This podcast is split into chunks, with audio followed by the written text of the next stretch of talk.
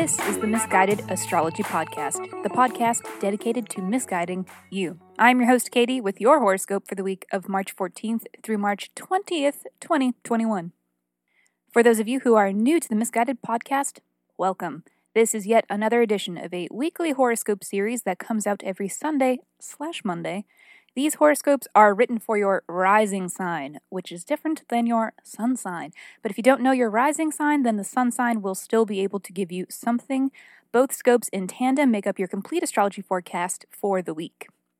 In addition to these weekly scopes, my co host Jackie and I also put out a birth chart dissection each Thursday. Listeners write in with questions which we attempt to answer by inspecting their birth chart.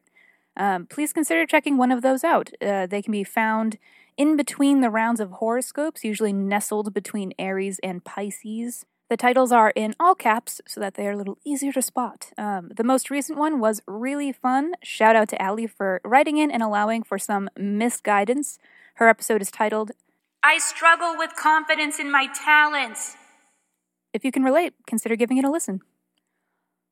Also, if you leave us a review on iTunes, let us know and we will send you an in depth birth chart report. Email us at misguided, M I S S, guided astrology at gmail.com or slide into the DMs on Insta. We are misguided astrology there. Keep us posted. If you do reach out, we will need your birth date, time, and location to render an accurate birth chart report. Uh, moving along from the promos, Neptune Week. Am I right? Good job making it through last week, everyone. It was hard to know which way was up. And it ended with a new moon in Pisces. I hope you are all setting your goals for this moon cycle. Now is the time to do it. Wait a minute. Mercury's shadow period ended. Things are really coming together. And while we are on the topic of Mercury, Merc is moving into Pisces this week. This signals a shift into communication that is a little more emotionally in tune. It's fun, it's creative, and expressive. Uh, and it is arriving just in time to help us speak into existence our new moon and Neptune visions. Spooky! Time to get witchy in this bitch. That's really all I got for pre ramble this week, so let's just get into it. This is your weekly horoscope. Capricorn. What's going on this week? We're going to talk about it. We're going to talk about the horoscope. We're going to talk about the transits. I'm going to explain what this all means for you.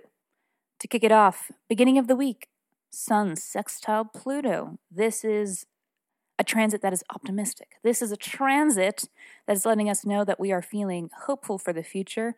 And for you, you are feeling hopeful about your future of creative self expression, creative endeavors. You know, like art. This is also fun and leisure, the ways that you kick back could be your hobbies, could be that you're a movie fanatic. It's just, it's your downtime, it's pleasure, which is also kind of like romantic or like physical pleasure. You know, if you're single, this can be a time for like fun flings.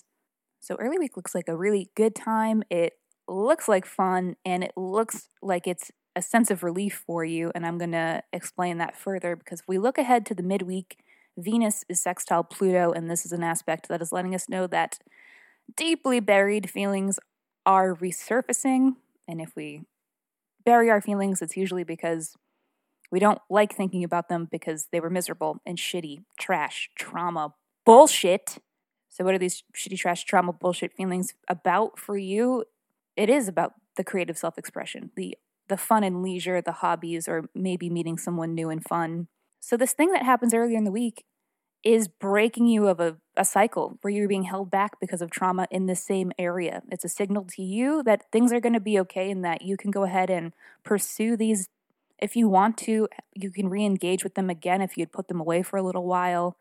So, overall, these two things in tandem are very healthy and beneficial for you. Around the midweek, is it going to be a little mentally precarious while you stare your traumas in the face and tell them to fuck off? Yes, it is. It's but it's hard work a Capricorn is willing to do. And that's for damn sure. End of the week, a lot going on astrologically, but is good. Sun enters Aries. It's the spring equinox. It's the first day of the astrological calendar. It's the Astro New Year. This is a new beginning for all of us. The cycle begins again. And the sun is exalted in Aries. What does this mean? That the sun is happy to be there.